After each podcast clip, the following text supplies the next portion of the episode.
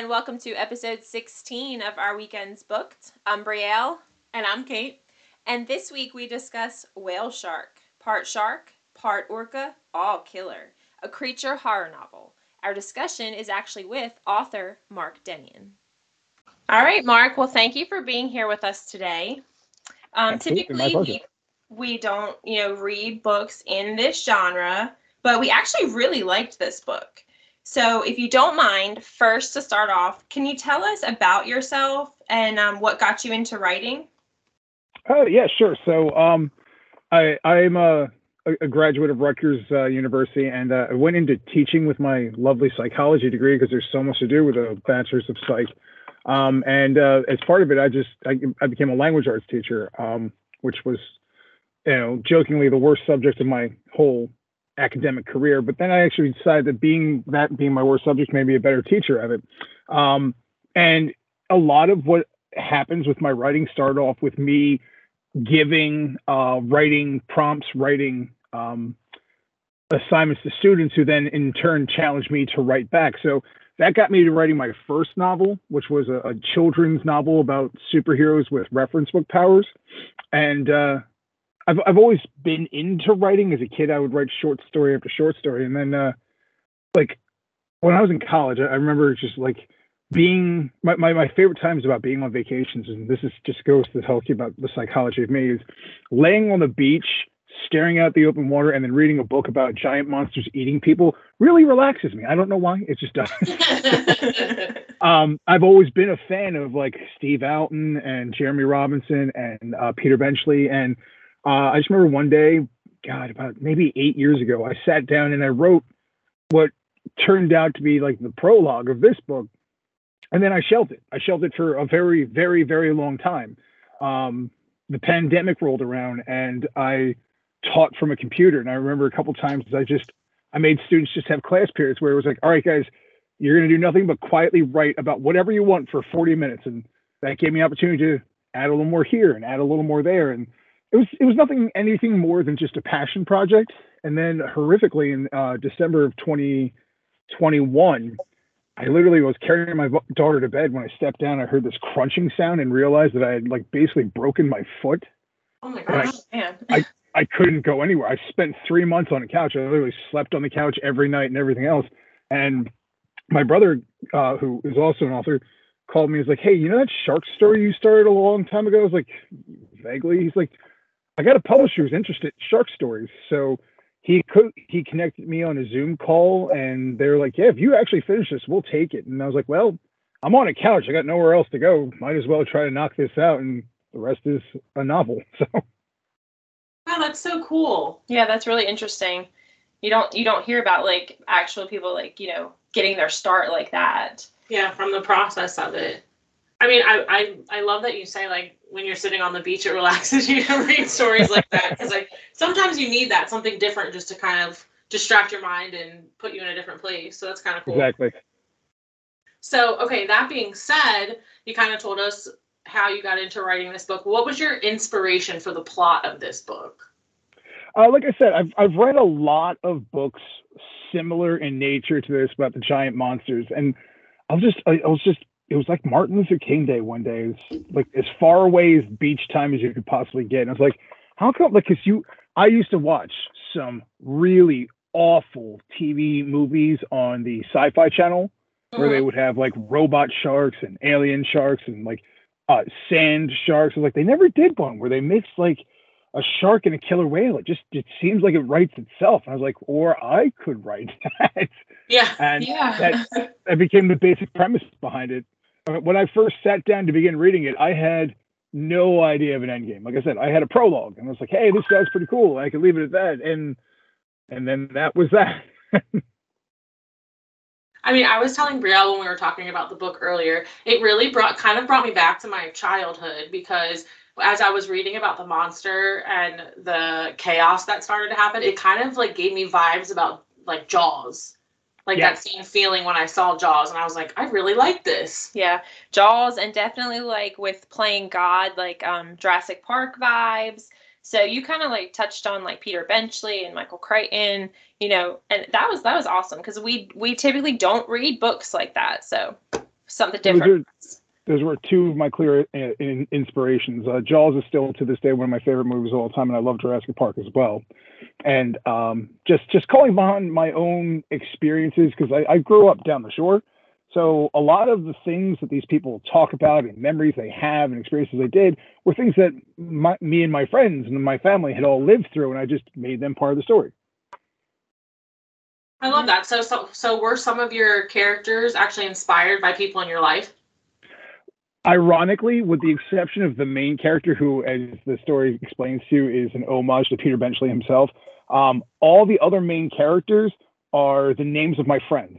So I've named them after every, like, uh, Morgan Petronas, uh, I'm sorry, Morgan Velasquez is a um, amalgamation of Morgan Petronas, a co-teacher of mine, and uh, Neilani Velasquez, another co-teacher of mine, merged into one person. So all those characters that you see throughout the novel are actually people I know in real life and who I paid tribute to by putting them into a story.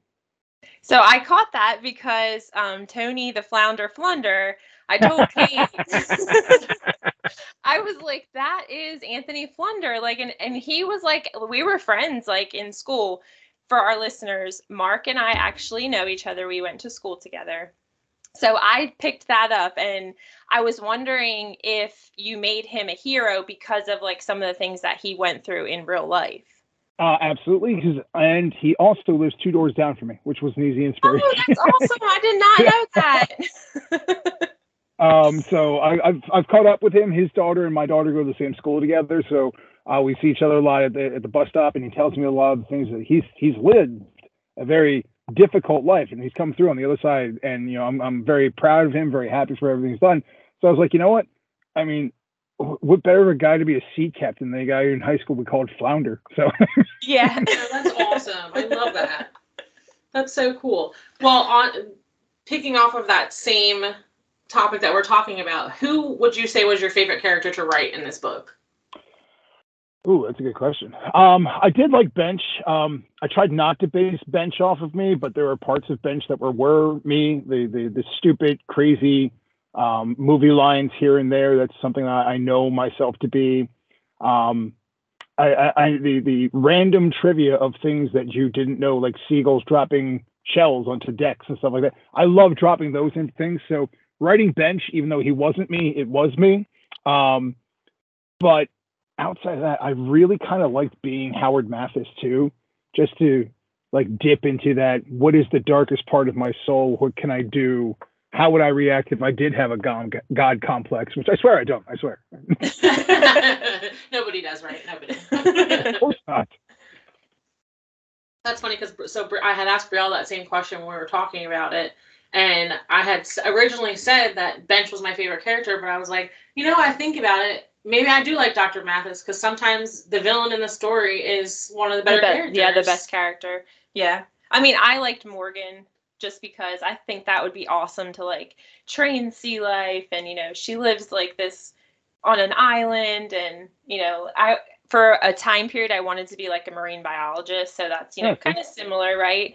And I was like, and then she's a badass too, because she like fights this monster, and who wouldn't want to do that? Exactly. That was one of my goals, was to make a badass female protagonist.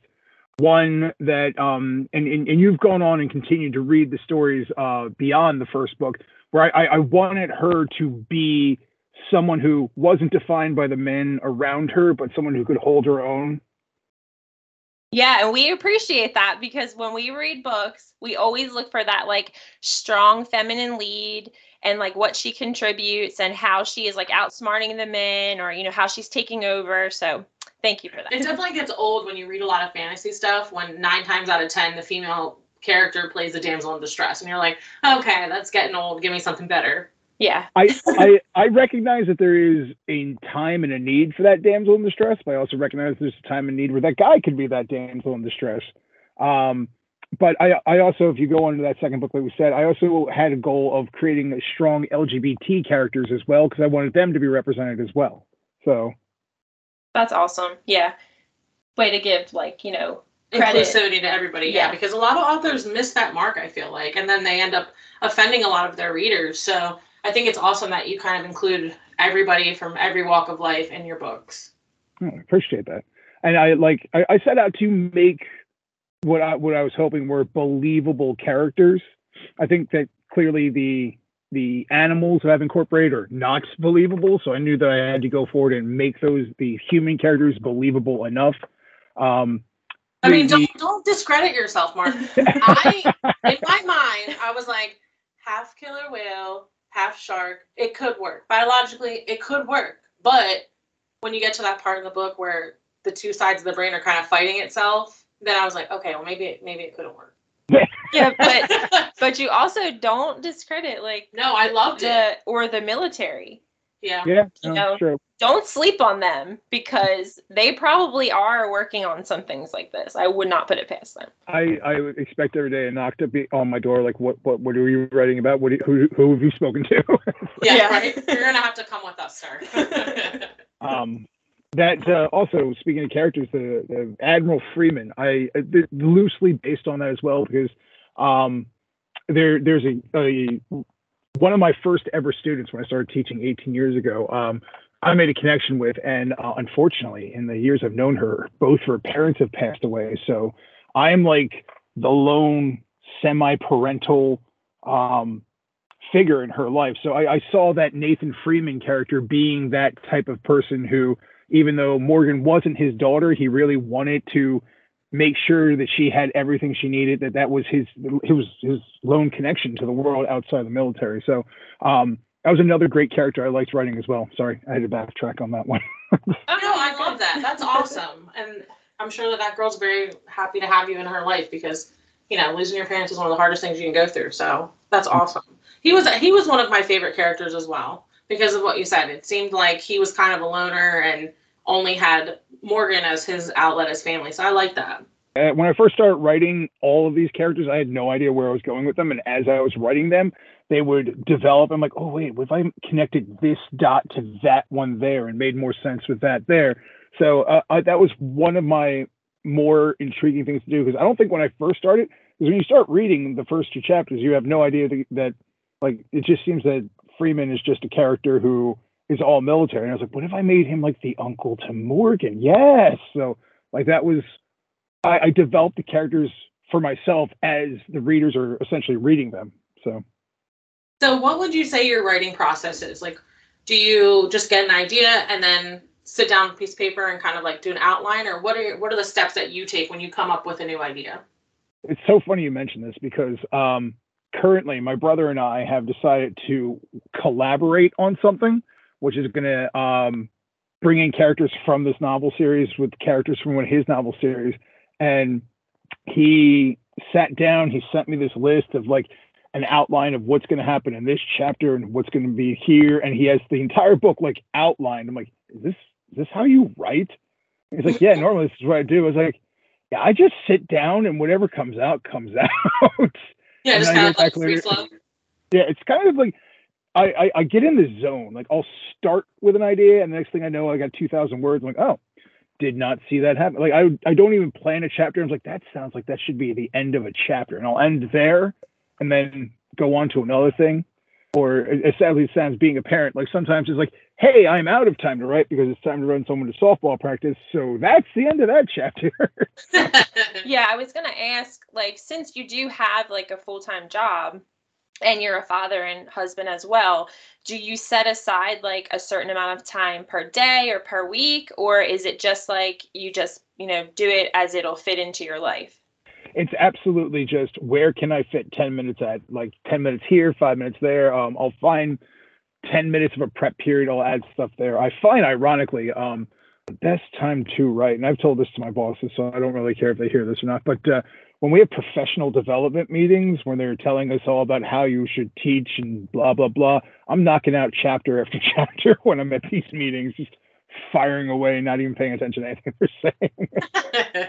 Hey, you got to do what you got to do, right? Yeah. Exactly. Time management. That's what it comes down to. So since you are a teacher, this is a good question. I think that would be perfect for you. And you have your students write a lot of stuff. What, in your opinion, makes a good story?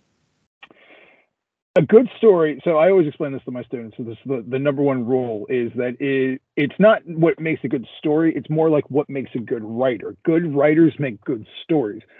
if you have interest in what you are writing, if you have passion in what you're writing, uh, a good writer is going to put that in their story. If you are not passionate about what you're writing, it doesn't matter how great of a writer you actually are, your story is going to be bland and boring. If you're not passionate enough to write it, no one's going to be passionate enough to read it. No one's going to be like, oh my God, this is a life-changing event for something that you just sat down and just like threw up on a, a keyboard to just get done. A good story doesn't necessarily involve, it has to check this box, this box, this box. A good story wants to be written. It has to be written. If it's written for the sake of writing, it's usually bland. It's usually something that you can just tell the author just phoned this one in. Oh, I, I had ten minutes, so I threw this together. So that's what, to me, makes a good story. And I explain that to my students all the time. If you're not having fun writing it, no one's going to have fun reading it. Yeah, that's a really good way to look at it. Yeah. Is there any part of the book in your writing process like that you find is the hardest to write? Uh, climactic ends, because I sat down to write the end. I was like, okay, I just, I need like five thousand words and I'm done this. The next thing you know, I did five thousand words, like haven't even started the climax yet. So that's how, just come on, get to, so you get to the point where you just want to like, you want it to end, but another great idea pops up and then another great idea pops up and you're like, where, how the hell am I going to end this? Is that like the most fun for you though? Is like wrapping it up? Uh, yeah, because honestly, like I say, I, I don't have a plan when I first, I have an idea. And if I can get to that idea, sometimes I scrap ideas, sometimes I don't. Uh, but like, how will I see this ending? And it, to me, as I'm writing it, it comes out like you're watching a movie. It's like you're finding out yourself for the first time how this is all going on. And then all of a sudden you're like, oh, it's over. You're like, oh my God, that was so good. And you're like, oh, oh wow. So there's a lot of times I'll write something and I'll go back and I'll reread it. I was like, wow, I'm better than I thought. So do you want to kind of give our re our readers, our readers and listeners, yeah, a brief synopsis of what this book is about and what they can expect? Absolutely. So this is what I would call, call a like a, a science fiction thriller. Uh, it is a story about the U S military trying to shy away from uh, conventional means of weapons because, you know, one one rocket costs like two million dollars and it's a one-time use. So they're looking to try to construct more efficient weaponry. So they come up with the idea of using biological monsters. And one of the first thoughts they have is creating some sort of killer whale, great white shark hybrid. Unfortunately, to have it be effective, they need to be able to train it to do what they want. So they search out the world's most foremost expert in animal behavior and like killer whale training.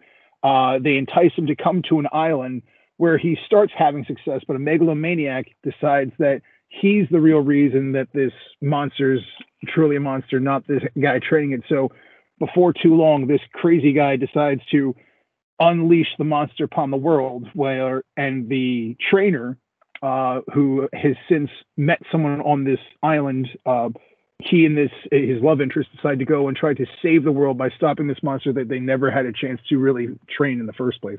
Love it. Yeah. It was such a good book. And I will say the Morgan's dolphins that she has, I love that they were named after the Powerpuff Girls.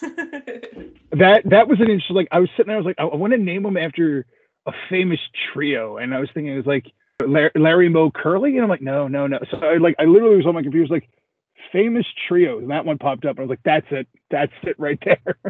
It was perfect. I loved it. Yeah. We were actually talking about that earlier today.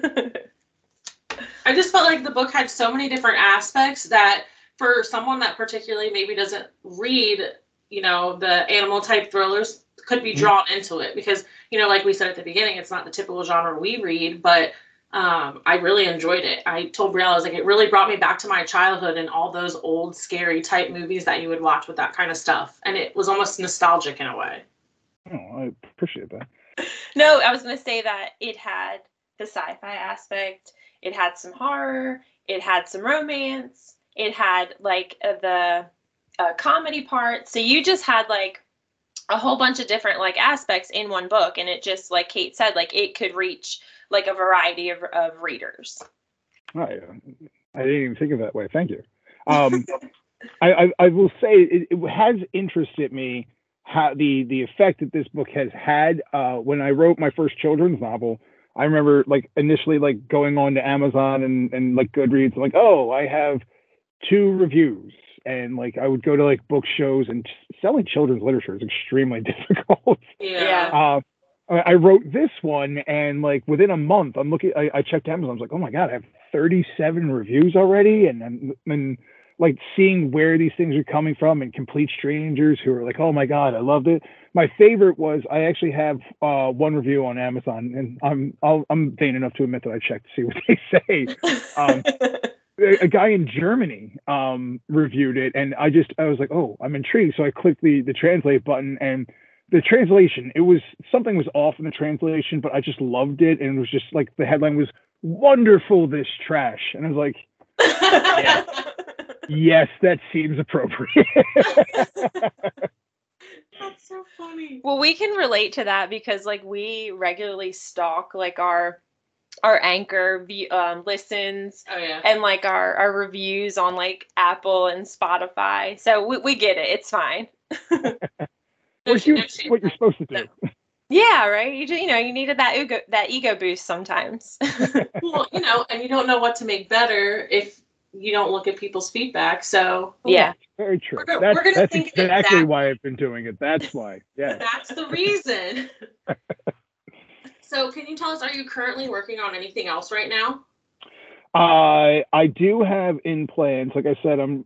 I, I've set up and originally planned this series to be a trilogy. So I do have to go, and if you read the book too, you can see where that was headed. I'm going to initiate that uh, trilogy. However, prior to that, my brother was writing a book called uh, Carcharodon, which is essentially, I don't know if you saw the Suicide Squad movie with John Cena recently, but there was like a, a walking, talking shark. Shark, part. yeah. Uh-huh. Um, my brother's book series is basically sort of written with a character similar to that. So we're crossing over our two book series as well. I currently actually have that open in a, another window on this computer I'm on.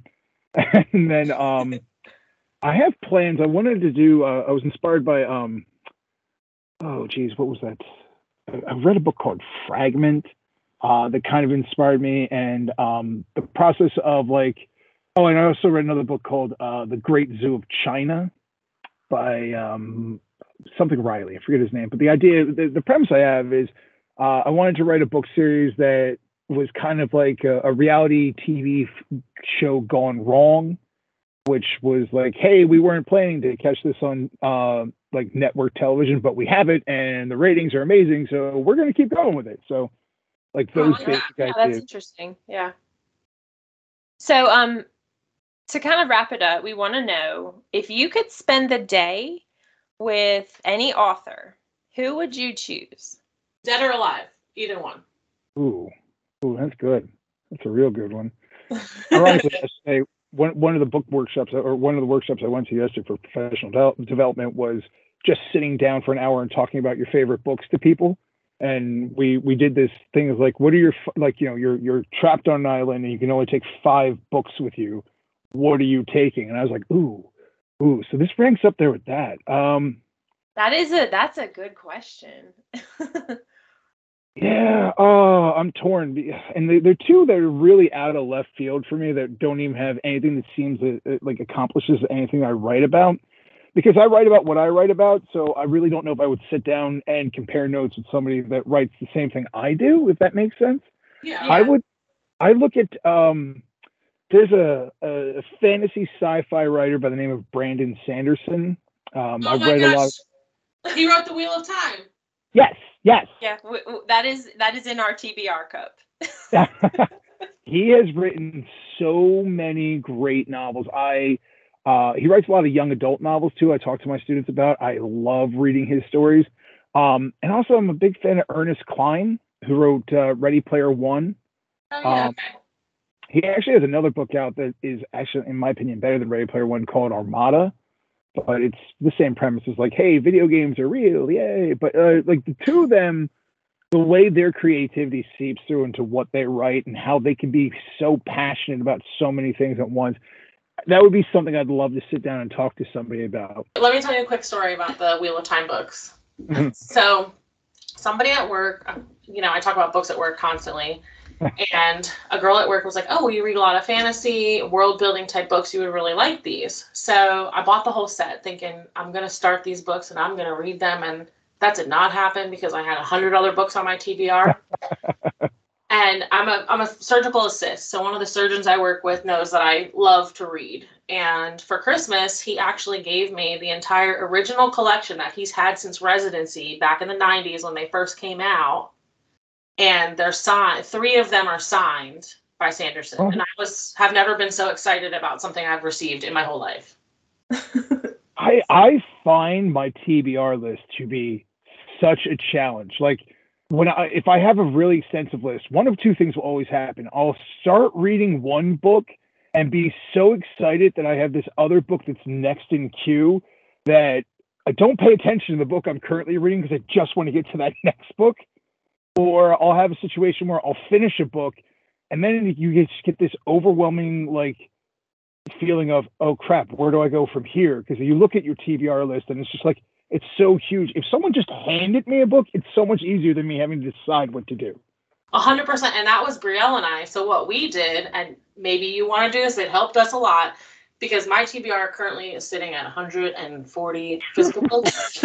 um, so what we did was I printed it. I typed up all the names of the books we had, cut them up into little pieces of paper and put them in a jar. Because I had that same feeling, like overwhelmed, like I have so many books I want to read. So now I just shake up the jar. Whatever piece of paper I pick out is what I read. Then that way you don't feel so overwhelmed. It works for us. Yeah, but it does. I, I like that. I like that. Plus now that idea of the next book in queue might not be the next book in queue. So yeah, I, I could focus on what I'm reading. I like that. Yeah. Well, we want to thank you again for being here with us and just tell you that we really loved the book. And we hope that our readers from listening to you kind of talk about some of your inspiration and stuff will love it and check it out just like we did. Yes, thank you so much. This was awesome. Thanks for your time. And I hope that you keep putting out these books and we definitely will keep reading them. Thank you. I appreciate it. Thank you for your time and taking the effort to go outside your comfort zone and read something you normally wouldn't read. I appreciate that very much. That wraps up episode sixteen. As always, if you liked what you heard, give us a rating on whatever podcast outlet you listen to and share with your friends. Check us out on Instagram at our underscore weekends underscore booked. Again, I'm Kate. And I'm Brielle. Until next time.